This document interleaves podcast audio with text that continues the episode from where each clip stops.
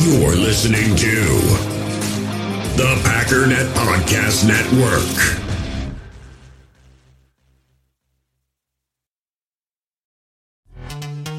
This episode is brought to you by Pepsi Wild Cherry. Pepsi Wild Cherry is bursting with delicious cherry flavor and a sweet, crisp taste that gives you more to go wild for.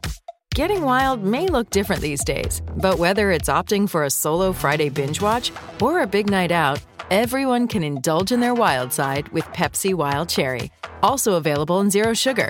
So grab a Pepsi Wild Cherry and get wild. You, you feel this this nervousness on the phone there?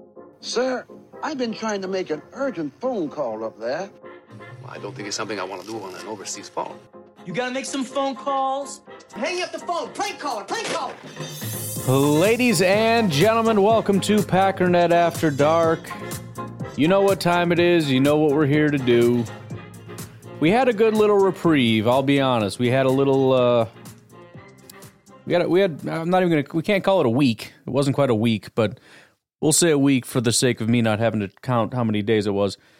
We had a week of positivity and a week of um well, Thomas Austin got to throw in his his shots, and it looks like he called in uh, a few times here prior to the game, so he gets a couple more shots in before uh, things turn sharply. Uh, we do have a call from. Um, here's what we're gonna. Ah, what should we do? I think what we're gonna do is we're gonna. We do have a new caller, and usually new callers go first, but we're gonna get through the pre-game calls first just so that those are done. Then we'll go to the new caller and then we'll continue on because it just kind of is like, you know, you go to the new caller and it's like, this freaking team, blah, blah, blah. And then you go back to, ah, hey, uh, here's my prediction for the game. Just kind of has a weird flow to it. But um, with that being said, let's start off with Blake's dad. This is at 8.02 in the morning. So Brian, this is uh, Blake's dad. Hey. My name my name's not Blake. Blake's dad. That's my daughter. Got it. Um, yep, messed up. I was just calling because it's gold package game today. Um, my parents have season. I'm I'm 32 years old. My parents have season ticket packages um, for the gold package, and pretty soon I'll have them because they um, are old and don't want to go anymore. Fair enough. Um, but I'm irritated because they gave away their tickets for tonight's game. and Didn't even ask me if I wanted to go. Like what the heck? Wondering if I should um leave them maybe a little Don't go. treat like on their front porch. Don't go. Save the treats for yourself. Fire is what I was thinking. You know, that'd be that'd be You know what you should do? Let me tell you, I'm going to reach back into time with my voice and speak to you right now. Go get a giant bucket of Kentucky Fried Chicken and drown your sorrows in the bucket. Okay? Don't give the treat to your parents, treat yourself to a giant, the biggest bucket of chicken that they have. And do not give your family any. It's for you and your sorrows. pretty funny. um, but anyways, I'll probably call tonight at some point during the game just so my daughter can uh, say what's up and hope we hope we get a win tonight. But yeah, I'm uh, I think that's a good idea. I think I think that'd be pretty cool. What do you think? Later. Bucket of chicken. Trevor, what's going on, man? Trevor, nope. Faulty. He's trying to dial right now, and it already went through. Let's try that again, Trevor. This is at twelve thirty p.m. Hey Ryan, this is before the game. Yes, I'm it sure is. You won't play it till after, but uh, just getting more nervous about the game tonight. Hoping we can shut down Derrick Henry. I think that'll be the key. Derrick Henry and being able to hit. I mean, likely Christian Watson, if not, you know, I don't know who else, but over the top uh, on offense because you know if you look at the rankings, Tennessee has a great run defense. Pass defense is terrible, so it's going to be important, I think, for us to be able to at least get some pass production not saying we should be passing all day, but you know, to hit an early ball, uh, you know, for a nice chunk to kind of back them up a little bit, let our Dillon and Jones get get to work a little bit. Hoping that happens, and you're opening this and listening to it to a win, to a victory Friday. But uh, other than that, uh, just I know there's a lot of talk about Packers fans not being loud, and I I, I do get like the, floor and Bakhtiari's players and coaches are telling the fans, you know, when to shut up and when to get loud. But um, you know, and then fans calling them there, like, oh yeah, it was loud, but it's like, yeah, it was loud at the right point. But I, I also just don't think Packer games come through as loud on TV um, as other teams do, because, um, like it's literally the only stadium left that's straight up a bowl. Like the seats go up and then it goes straight up out. Like after the boxes, there's no overhang back to reflect the sound back down or anything. Um, and so you know, all these other stadiums these days, they're designed for the sound to bounce back and, you know, be extra loud. Obviously Lambeau's not that. It's an old historic stadium and all the, all the sound just escapes right at the top. Even, even stadiums that are open, a lot of them just have that little bit of a overhang at the top of the stadium that, you know, bounces back a lot of that noise. So I think that's probably a big reason why you don't really hear it on TV too, is because it's not, it's just not coming back like that. Um, Probably a big part of the reason they don't hear it on the field too. But obviously, Packers fans could be a little better in the crowd. Um, I've only been to Lambeau Field once back in 2013 for a playoff game, and I was in the end zone, and there was a bunch of younger people, and everybody was standing the whole game. So I never experienced the sit down stuff, but it was playoffs, different atmosphere. But um, yeah. yeah. Anyway, go Pack, go! Hopefully, we're listening to this while we enjoy another victory and headed to Philly.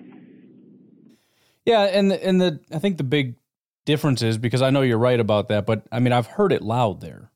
I've definitely heard it loud, and you can hear it start to get quieter, and you can hear when it gets loud. Like I said, one of the things that annoys me too is it's not until the very last second, right after they break the huddle and they're standing at the line of scrimmage for two seconds, if they're even at the line of scrimmage that long, then you start to hear it get loud.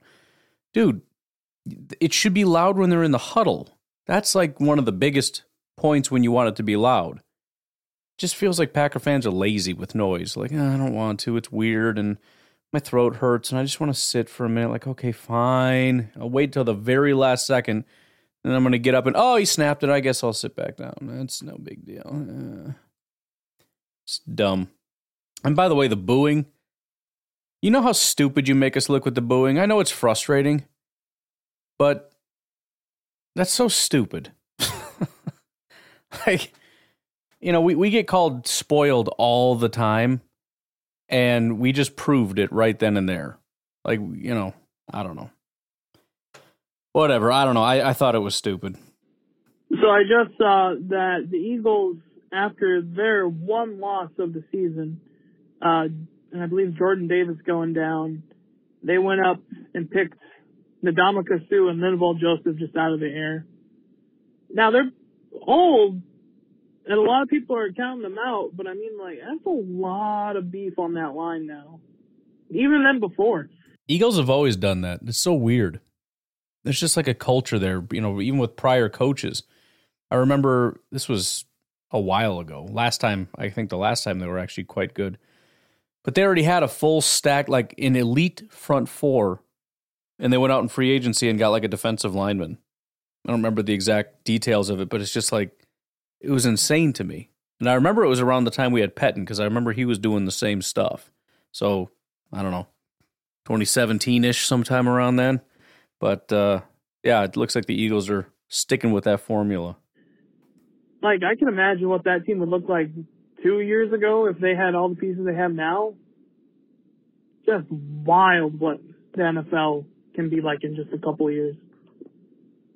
Would like to hear your thoughts on if there's anyone that the Packers would be able to pick up that would be helpful to the team outside of the people that they picked up recently. All right.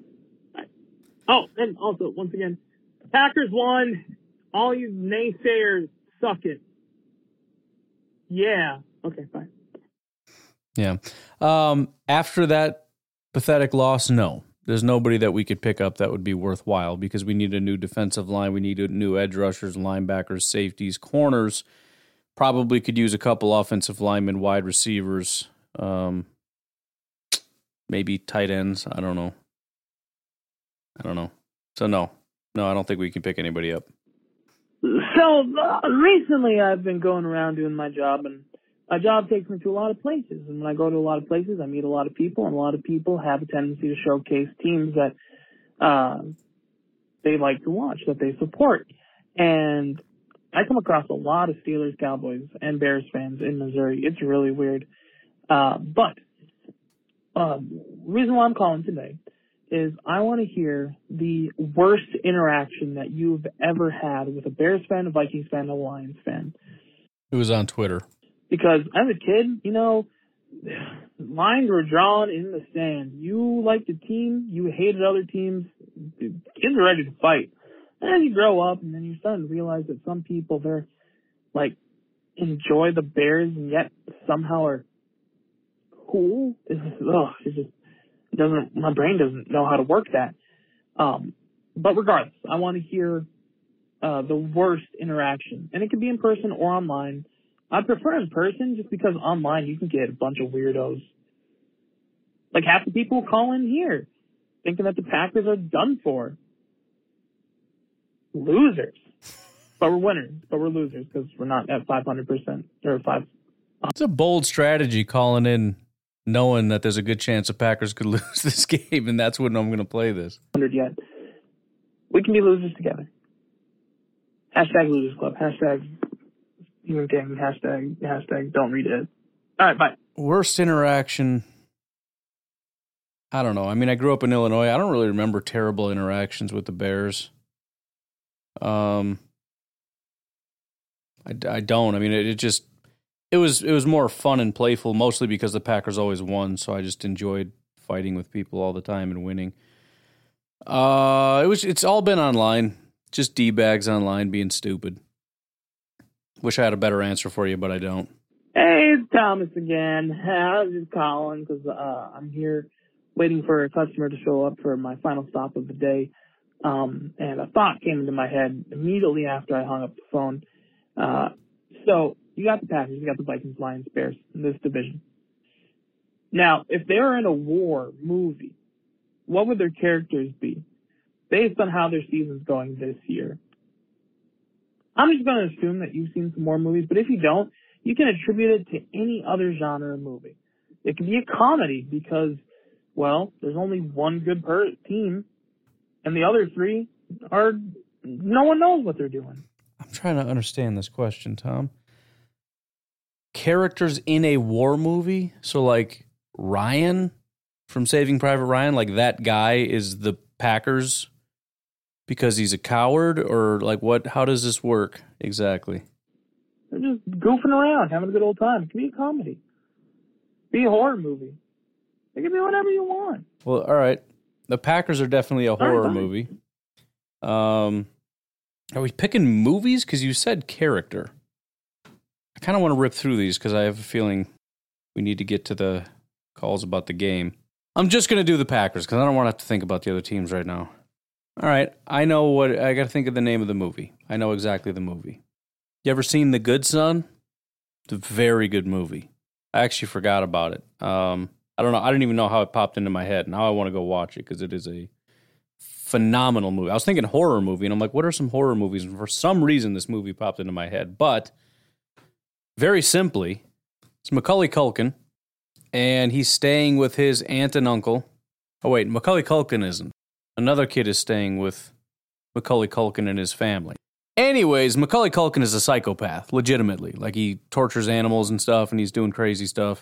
Point is, the Packers are our family, and they're trying to kill us. They're trying to stab me in my heart. And considering how how much I'm still thinking about that bucket of chicken, I know for a fact they want my heart to stop. One way or another, it's gonna it's going to end.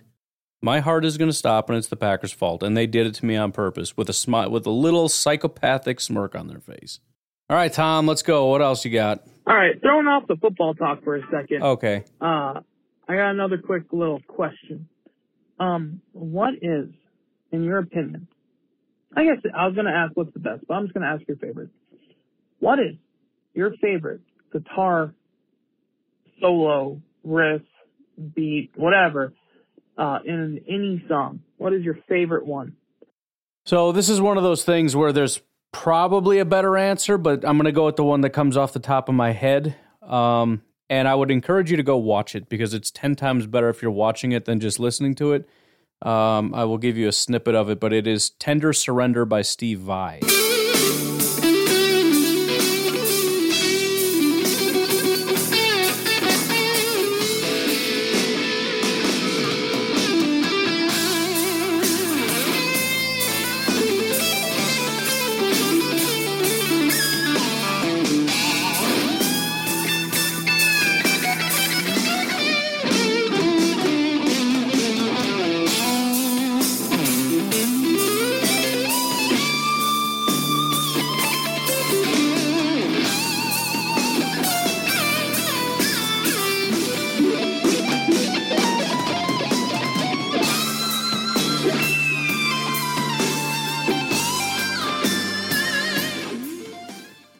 It's uh it's a lot of that. Steve Vai is um incredibly underrated in my opinion.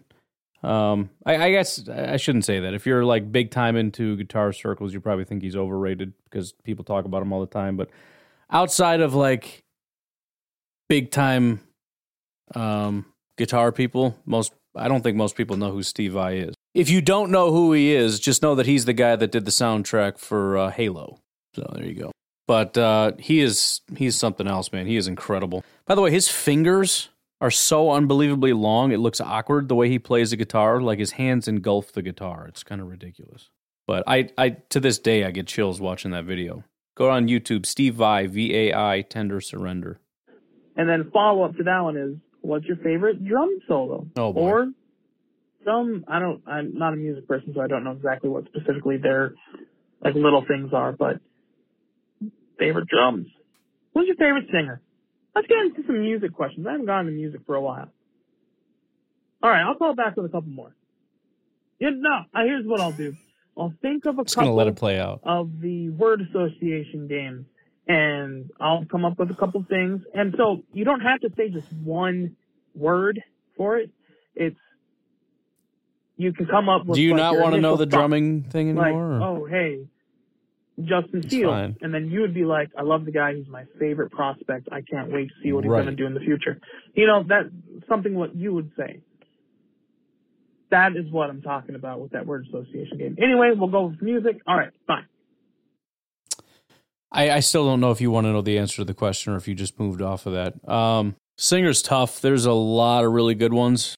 It's hard to beat Freddie Mercury though, but a lot of really good singers. And then I don't exactly know drum solo, but I do think Neil Peart is probably the best drummer um, that I know of.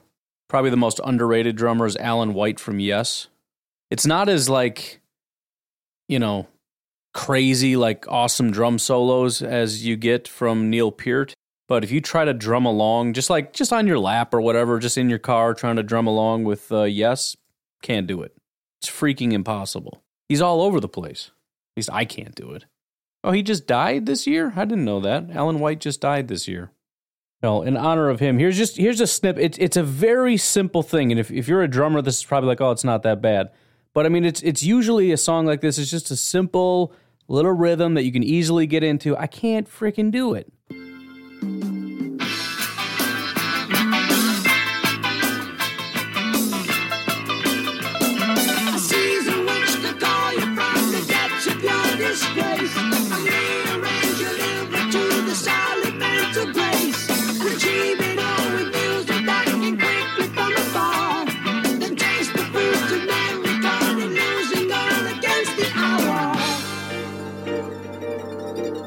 And then as soon as you finally are like, all right, I think I got it, he's like, all right, we're moving on to something else. It's like, oh, come on, man. And I skipped the beginning of this because I thought people would think the song is way too obnoxious. But go listen to the beginning of Close to the Edge. Stupid. Anyways, all right. All right, we're getting there. It is now uh, 640. So we got Nate calling in, and then we're then we're in the game, I believe, after Hey, this. Back it's Nate. Hey. Um, just wanted to call in with some pregame thoughts. I'm watching uh, the warm up right now, uh, watching the whole thing about Christian Watson. But they obviously replayed his backflip, and I kind of noticed this when it happened. But like, what what is wrong with Christian Watson? And I mean in in a good way. He is is he just such a freak athlete that everything he does looks like it's in slow motion? Because the backflip looked like it defied all laws of gravity. He's like six five, so yeah, it's impossible. kind of just uh, oop, hop, and then he just happened to just spin fully around and landed it. And it didn't look that difficult. He didn't look like he even pushed off that hard to do that. It was crazy. Um, I don't know. I mean, I know it's the NFL; they're all freak athletes, but like they're just just different. Um, that uh, that being said, uh, you know, go pack, go. Let's hope they pull off a win against the Titans. I'm hoping that they go on a run here. Um, just God, I hope they stop Derrick Henry, or it's going to be a long night.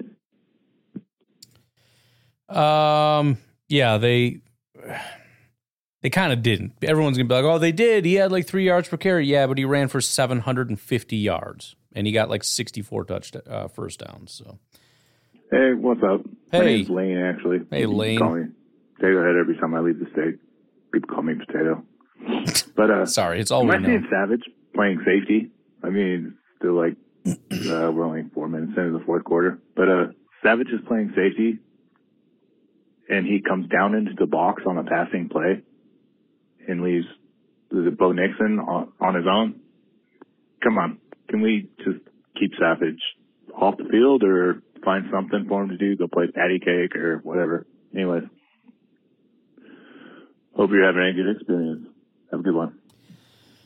Yeah, I'm uh whatever was left of my desire to keep Savage around is is just gone at this point. Um I felt like on every one of those blown passing plays and I think there were about 17 of them. I made that number up but it feels right. Savage is either in the area or or he's nowhere in the area and the announcers are saying, "Oh yeah, Savage, they moved him to nickel and he got lost." Or you got um, two guys running the same way and and although I don't know which one it is, the fact that every single time Savage is the common denominator and the fact that Rasul Douglas turns around and looks at him and starts screaming at him, you know, I just kind of feel like the guy's got raw talent as far as speed, but he just he doesn't know what he's doing out there. I don't I think he's lost. And you can say, well, he's in the slot and it's new. Is it though? Is it new? Is this issue new? The the thing with him not knowing where to be and what to do. Um I mean, I, I, I can't pin it on him losing the game for us because there were so many things that went wrong and we lost by a lot of points. Um, but man, if there was one person I had to put it on, if if if somebody came to me and said there was one person that if they had swapped him out, you would would have won this game, who do you think it would be? I would have said Savage, because those big plays were killing us, big time. I mean, you you stop the run, first down, second down, and then you give up a forty-two yard pass, and that was just happening all night long. Um, and then our defense couldn't get off the field, so they start getting tired. Our offense wasn't on the field, and so I mean, it's hard to score a lot of points when you get like four opportunities to score and you score on, you know, two of the four or whatever stupid thing. I don't know. Stupid. Oh man, they just blocked our kick. Anyways, I know you're not paying attention to what time the timeline's at. So, uh, end of the first, Christian Watson. Yeah, we uh we know where we're at when you said block kick. Fortunately, it only happened the one time. But uh, yeah, that's it, that that was that was kind of the sign that we were looking more like the Lions Packers than the Cowboys Packers when you finally have something go your way and then the kick gets blocked. It's like, you know, this looks a lot like the 5 weeks prior to Dallas when you can't you just can't have nice things. You know, anytime something good happens, it gets taken away you know, you, you, get a pick and then Rodgers gives it back. You get a touchdown and the extra point is blocked. You know, it's just it's it's stuff like that. I know the Rodgers thing didn't happen. I'm just saying that happened in others other games. Um, that that was kind of the first indication that I have a bad feeling about this. Okay, I'm not going to mess with you anymore unless something cool happens. But all right, I really like Rudy Ford. He goes up for that the pick. Uh, what are we at? 11:44 in the second. He goes up for the pick misses it, comes down, still grabs an ankle. That was a nice tackle. play. It, we got something in him. He is. He's going to be good. I just we just need to figure out how to get Savage off the field. Anyways, peace. Yeah, Rudy had a couple bad plays after that. I think everybody started to disintegrate. Everybody that I was rooting for or saying was having a good day, including Rodgers. You know, I, my whole thing was all right, we're done. It's tank mode, but I'm going to change my opinion on Rodgers. Um, and then he started to disintegrate. You know, Rudy Ford was looking pretty good, and he started to disintegrate. I mean, it's just everything kind of fell apart. And then then the game ended with uh, Jaire giving up a deep pass down the sideline, and you know, again, like the announcer said, I'm sure you're expecting a uh, run, so you're not really thinking about it. But it's still, it's just just to cap it all off to prove that you have nothing to be happy about you know, our our star defensive player gets beat down the sideline. It's like you bunch of jerks, I swear. Uh yeah, Jersey Mike here. Hey, uh man. real quick, um Joe Barry, question. When you're like got the back, you know, of the defense to the end zone and they're going in for a score, is that time to play zone coverage and soft underneath to to give it up. So uh, like so wait, what are, what are, what are we doing? What are we doing? There is nobody that is going to get past this defense over the top. So man up on these guys and force them force them to throw over your heads. What what is this is ridiculous.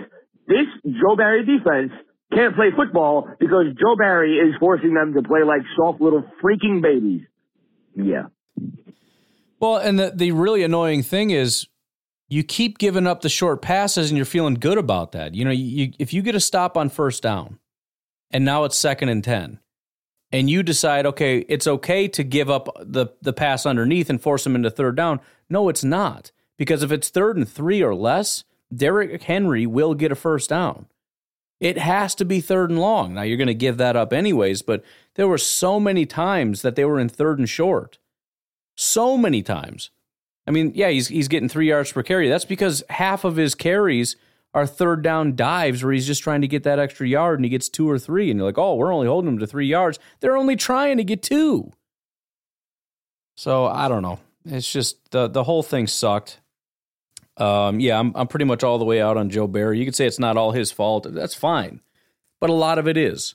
This is inexcusable. The Tennessee Titans scored more points by the end of the third quarter than they have the entire season against any other team. Dallas, we gave up the second most points that they had all season. Second most they had all season. We are legitimately one of the worst defenses in football. I don't care about the injuries. You still have Kenny Clark on this team. You still have Jaire on this team. You still have Rasul on this team. You've got Quay, who was one of the few guys making plays, it seemed like, on there. You still have Adrian Amos. You have Dean Lowry, who is a fully adequate player. He's not a star, but he is he is plenty adequate, as is Jarran Reed. A- you know, Preston Smith is is good, uh, above ad- adequate, slightly below elite. There are more than enough pieces to be something other than garbage. That is inexcusable. And anybody saying this is a Brian Gutekunst failure is out of their freaking mind. Th- There is no reason. You okay? Fine. It's not a top five. I don't care. It should be a top half. Can you be top sixteen, top fifteen, top twelve? You should be. Even with the injuries, you should be. Because there are not 16 teams with better rosters than this. There just are not. It's just, it's so pathetic. So apparently the Dallas game was the fluke. Or at least it was the fluke for the coach's play calling. Because the Titans on third down are automatic getting a first down. By the way, uh, they they kept talking about like how great their red zone offense is and everything, but they rarely talked about the fact that their offense in general is straight up trash. And they're talking, oh, Derrick Henry is just unstoppable. He he hasn't really been unstoppable this year. That's not really the case. In fact, last week the whole narrative is Derrick Henry had a crap game and Ryan Tannehill is kind of a crap quarterback and this team kind of sucks and I don't really know what to do about it. And now you got Ryan Tannehill looking like he's Aaron Rodgers and you got, you know, Derrick Henry looking like he's 2020 Derrick Henry. It's like, uh, this is ridiculous. And those play calls coming out of the end zone. I know you can't be that aggressive, but Dillon up the middle, Dillon up the middle, that hasn't worked all year. Hopefully this kickoff goes better. Yeah, and it's it's one of those things too where you're thinking, okay, don't get away from the run, but I mean, Dillon is he he just is not getting it done for whatever reason, and and at half the time it's not his fault. He's getting blown up in the backfield. I don't know if it's when he's out there they're stacking the box, or I, I have no idea why. If he's just the most unlucky running back in the world, but um, if you would have told me the game plan coming out of our end zone, Dillon twice and then pass, I would have said that has like a four percent chance of making it and three of those percent are on our third down pass. There, there's just there's no way. I don't know. I don't I don't fully understand what's going on. Hey, this is Chris from Alabama, man. Hey, man. Halftime and that last halftime drive or the drive before halftime with 32 seconds, I just feel like we should have been more aggressive, but Uh, once again, the offense after the defense makes a pretty much you might well say a goal line stand. Stops us on fourth down, whatever you want to say, in the red zone. No points. The offense goes three and out, and then gives Tennessee a short field, and they go down and punch it in. Yep. And that's just been a theme all season. It seems like when the defense does make a play, does do their job, right. the offense can't get it done. They give it right that back. has to change in the second half. We got a whole half to play, fourteen to six. It's it's definitely not over, and it's definitely a lot of a lot of ball game left. So I'm just gonna sit back and watch. But yeah, I think we should have been more aggressive uh with the 32 seconds. Yep. To at least get a field goal and set ourselves up to maybe take the lead with the first possession in the in the second half. But I'm gonna watch this game and hopefully the second half will go a whole lot better than the first. Man, go pack, go. You know, I think that's that the lack of aggression is a good point because I think I think this has been a problem since Matt LaFleur got here. The lack of aggression. It's the reason we never really put teams away. Now, when you're really good, you don't need to be aggressive. You can kind of coast to your three point, five point, seven point victory, and you're good. But when you're not very good, and when your season is literally on the line, you can't coast and you can't play it safe. We know Joe Barry's safe, but but Matt LaFleur is too. I mean, we saw it last week when they had plenty of opportunity to go down and, and, and score to win the game, and they just decided not to. And the same thing here. There, there just is this, like they're scared of doing the wrong thing. They're scared of of, I don't know. It's just it's just a, and it's not all the time. Sometimes they're aggressive, and and I probably give them a hard time about that too. You should have kicked the field goal or whatever, but um, it just doesn't. It it, it feels like they're trying to be responsible. You know, like we we want to do the right thing here. We don't want to take chances. We don't want to try to dig too deep in our our playbook and find that that trick play to kind of spark something here. We we don't need any of that. I mean, the Tennessee Titans. How many how many plays did they run? That are plays that are that are so deep in the playbook that we haven't even seen anything quite to that extent, like a direct snap to the running back with with the uh, that that was an old like high school play. I saw that on like Facebook years ago, where the uh, the quarterback comes walking to the sideline and they snap it, and the guy takes off running when the defense isn't looking. They didn't fall for it, but but you know that kind of stuff. And then the uh, the handoff to the running back who does a jump uh, fadeaway shot to the tight end. You know, I mean, they're, they're they're scraping the bottom of the playbook to fight and scrap and claw, and for what? Their season isn't over. They're in the playoffs. They they pretty much got it locked up. They're number one in the division. But every game is like the Super Bowl, and they didn't come in here underestimating us. I, I know we didn't underestimate them. We knew that they were going to be a tough matchup. We knew they were going to be a tough team. And, it, you know, even hearing the announcers about the defense talking about, you know, Joe Barry, he had a plan and he's sticking to it. He's sticking to it. He's sticking to it. Yeah, he did. And we kept getting the same result over and over and over again. Well, look how good he's doing against Derrick Henry. I, I don't, okay. That's great. We're still losing, aren't we? What good did, I mean, this, this felt like old Dom Capers defense. Stop him on first, stop him on second, give up 12 yards on third. That's classic Dom Capers. But you're right. It's it's just they're just safe, and they're used to playing it safe and winning barely, and it worked for them. We didn't really like it. We wanted them to be aggressive and put teams away, but but they didn't. They coasted to a couple of close wins. But again, now now we're not good enough to do that. We have to to go all out for four quarters. If you start coasting, you start playing safe, we're going to lose, and we have been all year long. Hey Ryan, it's Craig. It's halftime. Watching the Packer game. Our special teams are terrible. Our kickoffs, we were kicking it to about the ten yard line. Terrible. Bad punt out of the end zone. Less than forty yards, and then a blocked field goal. So certainly thought our new coach was going to do a better job than that. But let's go. Second half. Go back out. Yeah, I don't, I don't get it, man. I mean, listen, Rich Bisaccia was never, he never really had that good of special teams units. But, I mean, the things that we see with the special teams are things that just don't happen. I mean, they're so rare, like blocked extra points and things like those things don't happen. Th- those are maybe, maybe once a season things. And, and, and on, all honesty, over five years, maybe you see it twice. It's so rare. And it's just, it's commonplace for us. It's happening all the time. And we bring somebody else in. And I thought at a baseline, you know, I mean, there, there's a lack of talent, fine. But as a baseline, you're not going to have the, the mental mistakes. But again, it, it just comes back to culture. I mean, you can be a coach that gives them all the information, but their ability to absorb it and apply it and to to do the right thing in that moment, you know, just because Rich knows the right thing to do doesn't matter because he's standing on the sideline. He's not playing. He's not suiting up. It just it's a problem that will not go away, and I don't know what to do about it. It's like a cancer. You bring in a new coach, it's still the same thing. The coach can give them all the right information, but it's not going to make a difference because it's the same guys making the same mistakes. And even if you bring in new guys, it's the it's the cultural issue of guys just not trying, not caring. What are we going to do? We're going to uproot the whole team?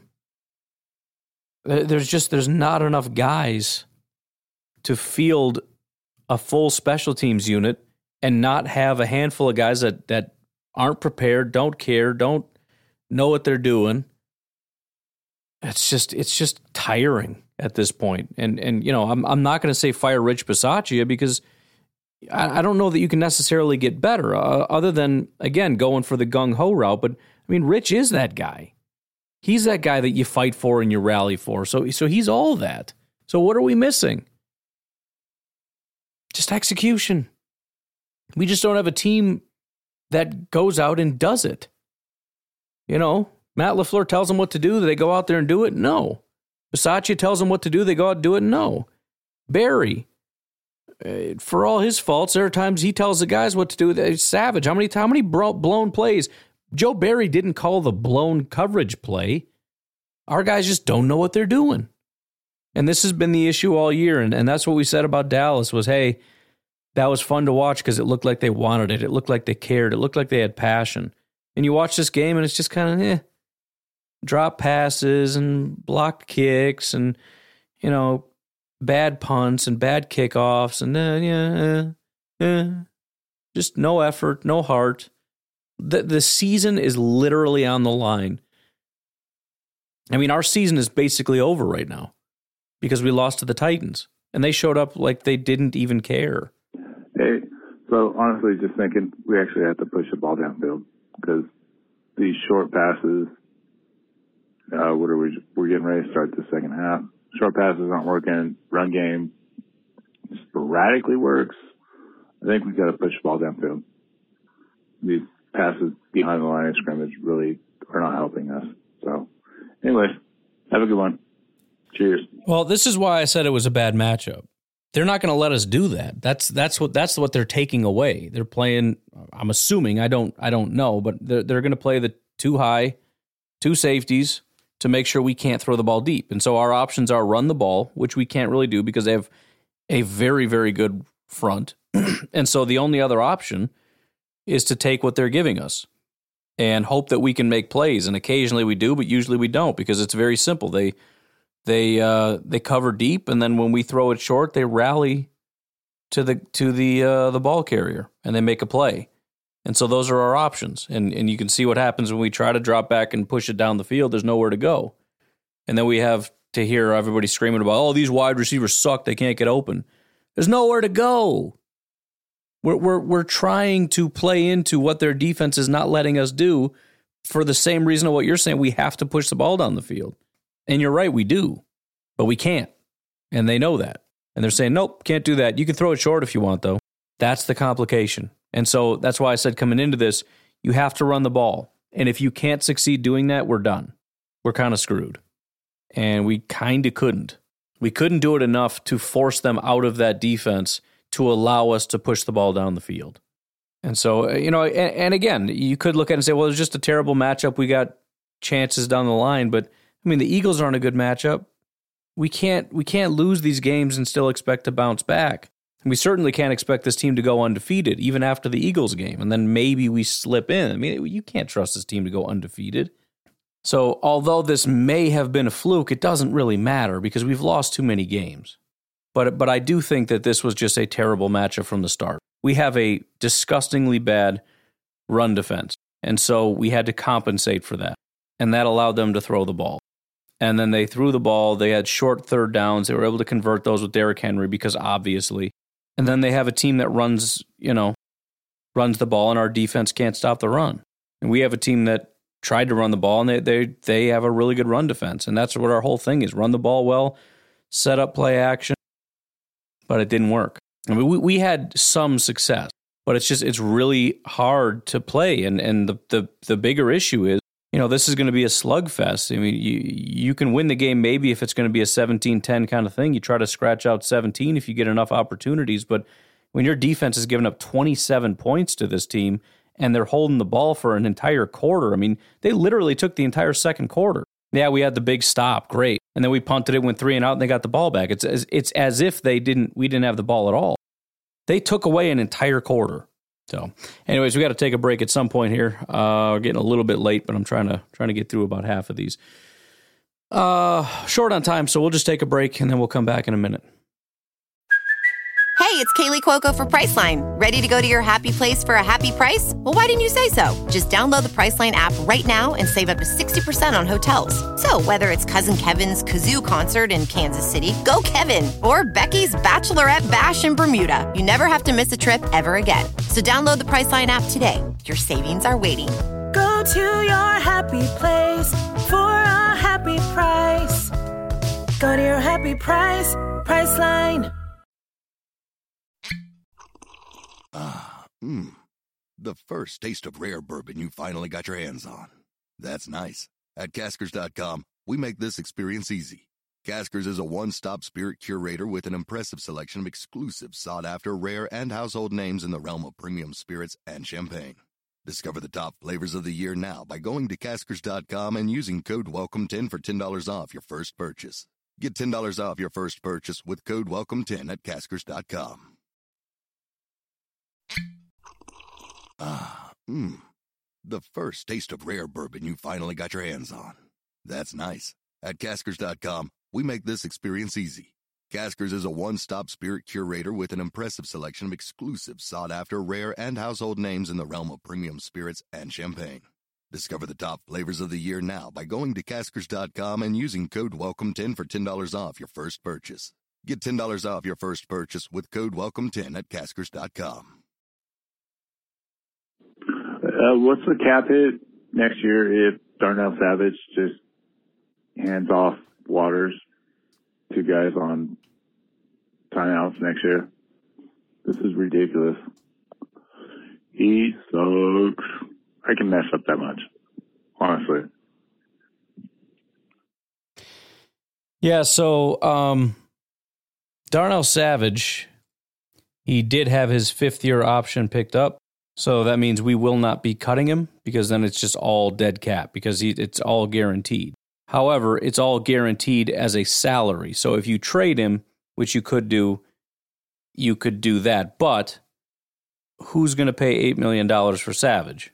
So um, that, that would be the only real recourse is that you could trade Darnell Savage away.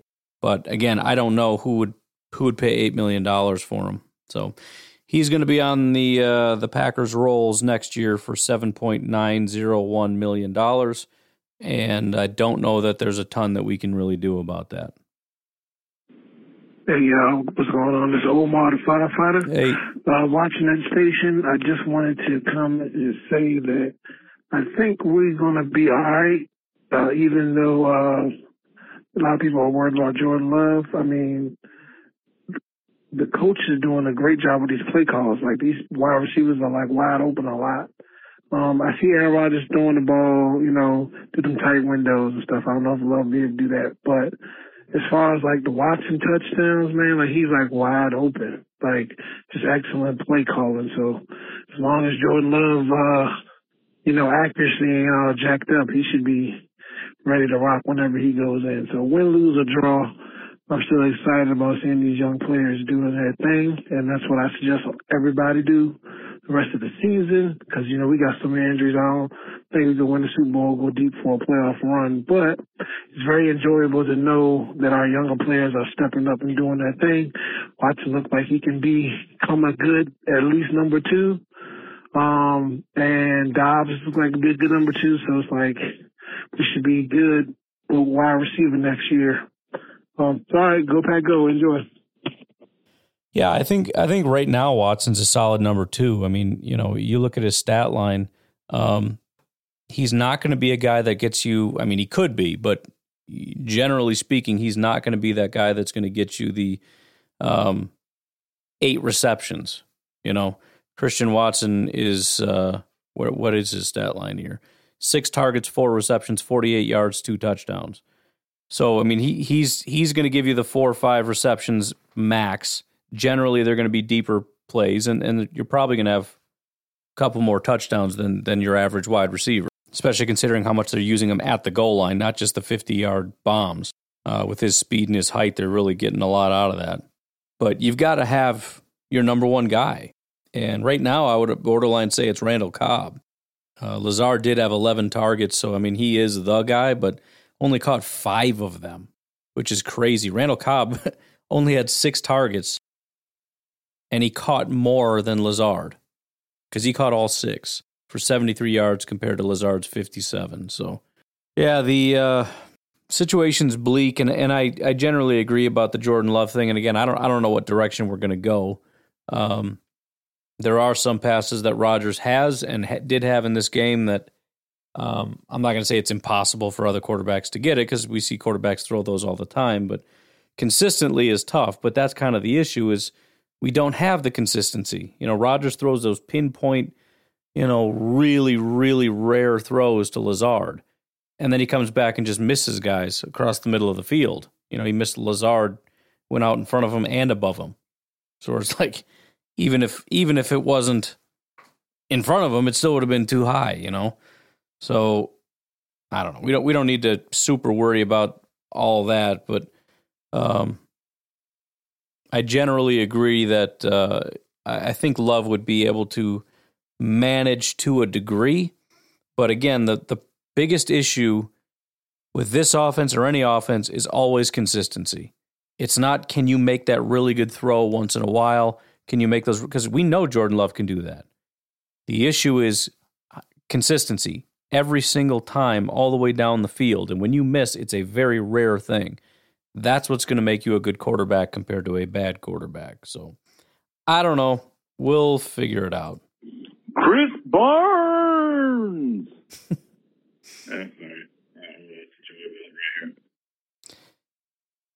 Got another one. Keisean Nixon.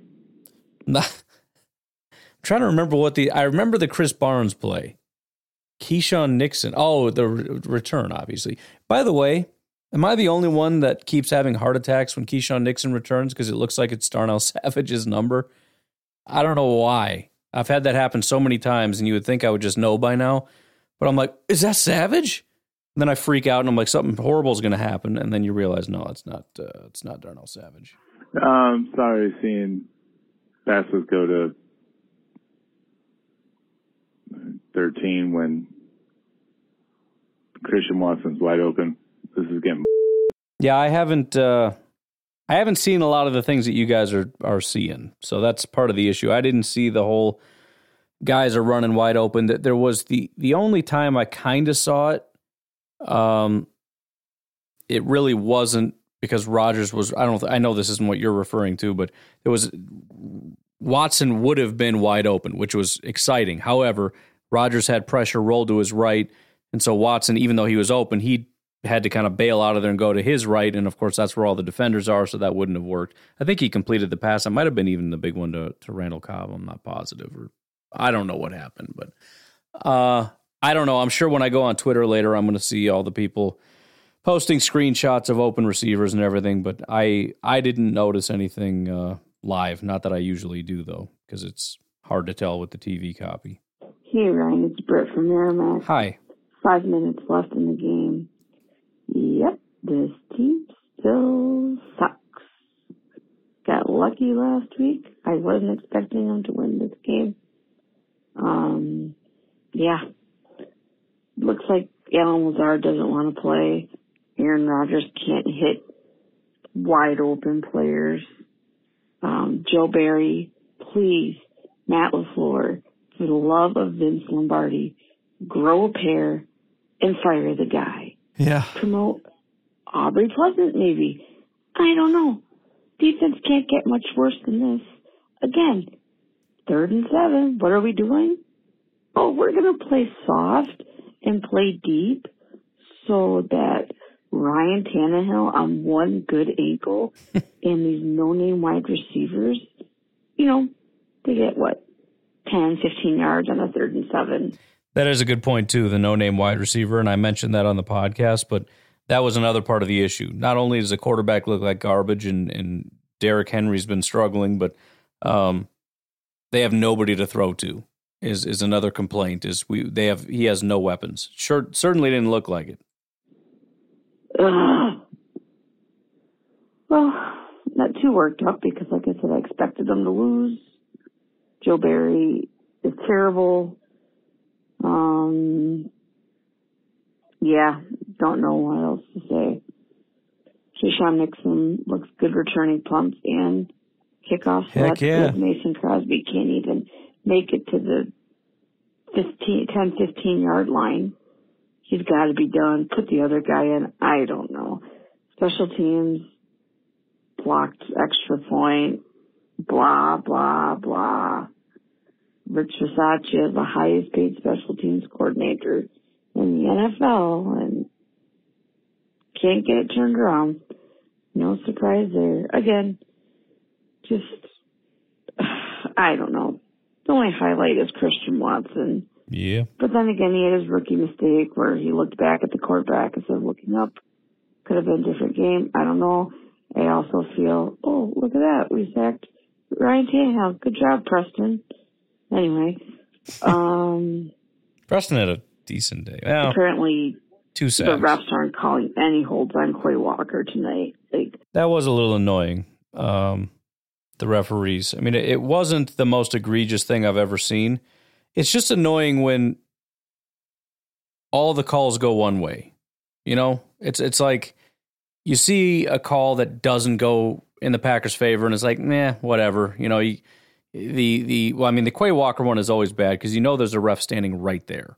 So I don't know how you missed that. But then you've got the Christian Watson being, I think it was Watson, the guy's arm across his stomach, so he can't run forward.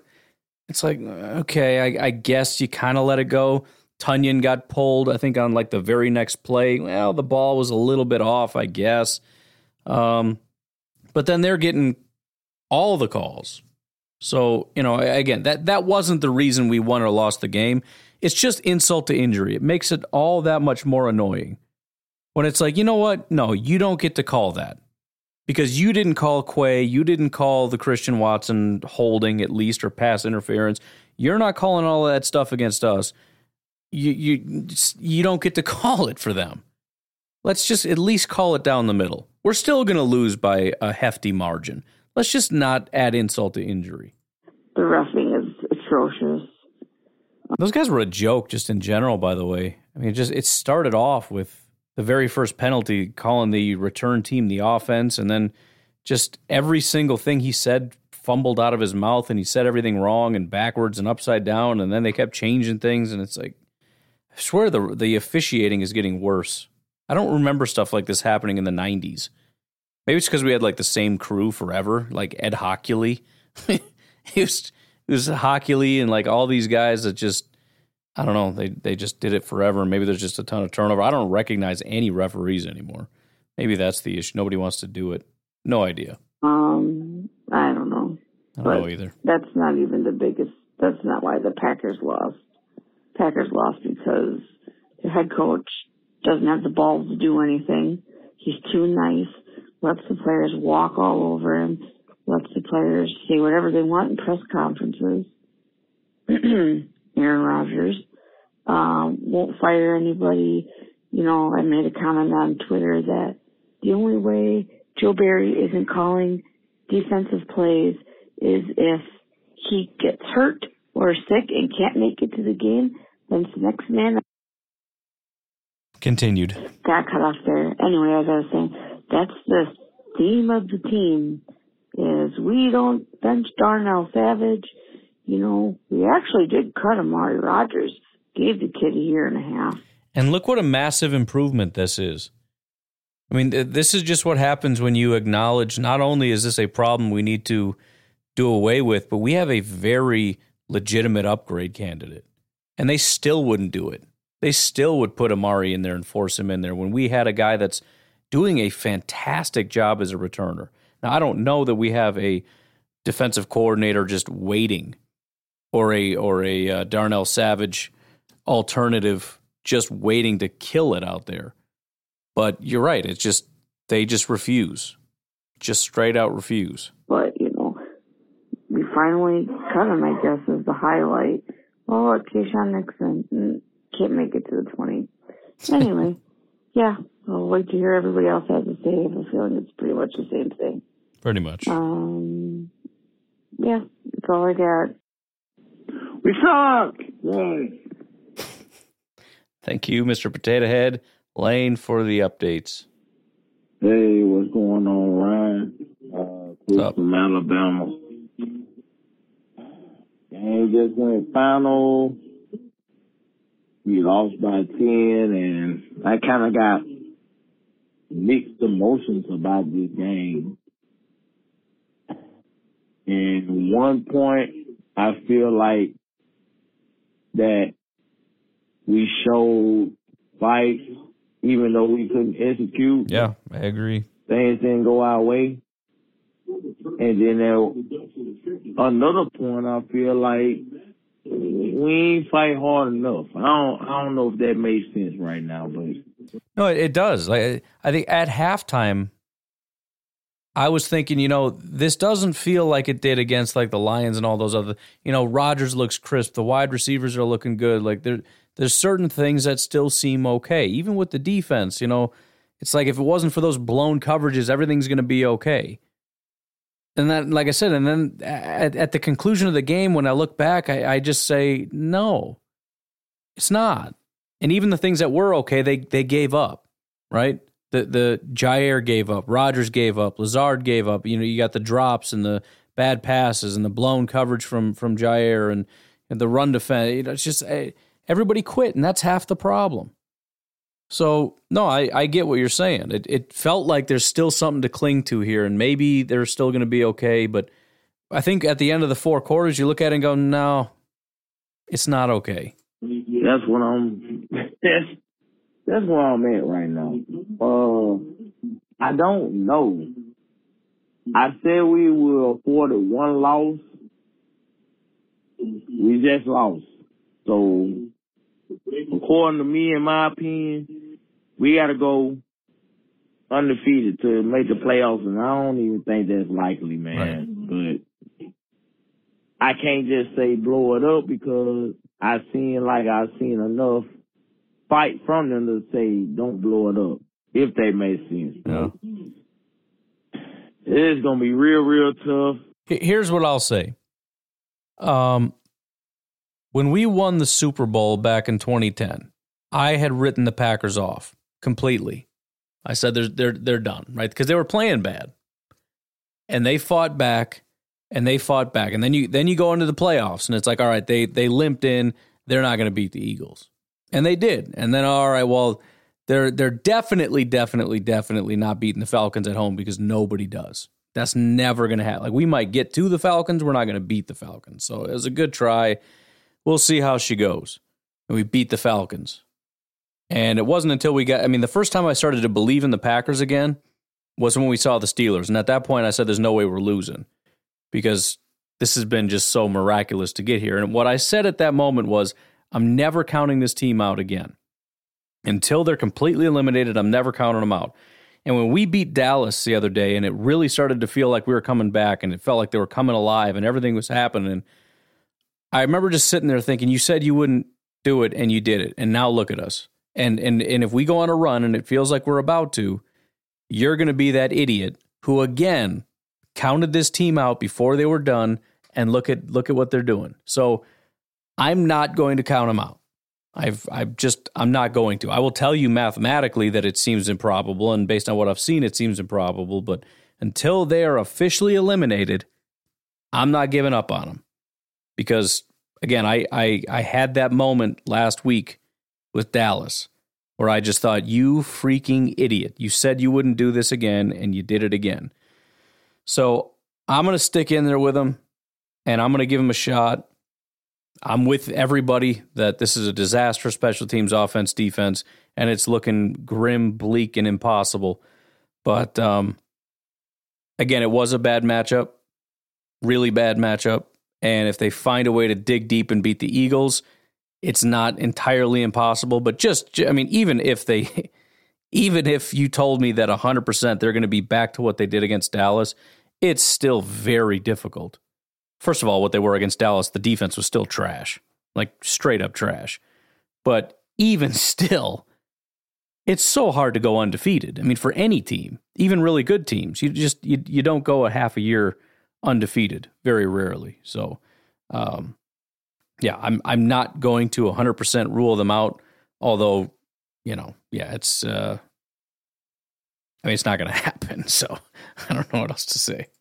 Like I said, I wasn't back on that playoff train anyway, but uh, I don't think the playoffs is likely. Maybe I'm wrong. I hope I'm wrong, but as a fan, I hope I'm wrong. Yeah. I don't see it. But as long as I see some fight, maybe we can come back and run it back. I'm not sure. Just let me know what you think. Yeah, I mean, I don't know. I'm I'm there's so many things. It was a bad matchup, and I know I keep saying that, but there there's the, every reason to believe that you're going to see that version that we saw against Dallas some other time this year, whether that's against the Eagles or maybe down the down the line. But at the same time, um, depending on when we see it and how convincing it is, we're we're basically that's why I said our season's basically over because you're right we do have to pretty much run the table at this point. Matt Lafleur even said so. I think they asked Kenny Clark what the the message from Matt Lafleur was, and it's it's win or go home. We're in the playoffs right now, basically. But the other the other thought that I had is we may not see it again. Not even anything to do with talent or whatever, just because they're they're done. They're defeated. They they gave up. Um, but you know, again, I, I think best case scenario, it's I mean, what what was the best version of this team? It was we ran the ball well, Rodgers was accurate, and and Christian Watson is fast. That's it. And yeah, we could see that again, but the defense is still trash. Um, special teams is still kind of a disaster aside from our our newfound returner. So even best case scenario was not a great scenario. I completely forgot the new caller. I should have just started with the new caller, but I forgot. I apologize. We're gonna do the two calls from uh, the new caller, and then um, we're gonna call it for the day. We've got one, two, three, four calls. We're just gonna save them for tomorrow. Hey Ryan, this is Jonathan from Texas by way of Colorado. Um, first time caller, please. Aaron, bench, love, start. Season's over. That's all I gotta say. Yeah, and again, it's not going to happen until they get uh, mathematically limited. I, I don't think it will. I don't know. I don't know what Gutekunst is going to do. Uh, we'll see. They they may end up blowing some stuff up after this week. Uh, it kind of felt like they started that with Amari and and uh, Kylan Hill, as far as just saying enough is enough. Um, we'll see. We'll see what happens this week, and if if people start getting let go or whatever. Uh, again, I think Savage is safe just because of his contract, and they decided to to get to, you know, give him his fifth year option. But um, I don't know what other options there would be as far as saying I've had enough of you, get out of here. Um, but we'll see. We'll see how it goes. Ryan, one more thing. Yep. On a positive note, I think you got something to Watson. Five touchdowns in two games. Yeah, right. Come on, man. That's a right there. I want to I want to look something up real quick. I can't figure out how to do. I, I, what I would like to know and can't figure out how to find right now is receivers with five touchdowns in two games. I see Davante did it once in 2020. He had two touchdowns against Houston and then three against Minnesota. And it looks like that's it for him. So yeah, I'd, I'd love to be able to go back and see. I don't really know of, of a way to do that, but anyways, I'm gonna get out of here. You folks have yourselves as good a day as you possibly can. Take a take the night off, think about it, gather your thoughts. Call back tomorrow. Let me know what you're thinking. I got to do the same thing. 608 501 0718. Uh, otherwise, have a good night. I'll talk to you tomorrow. Bye bye.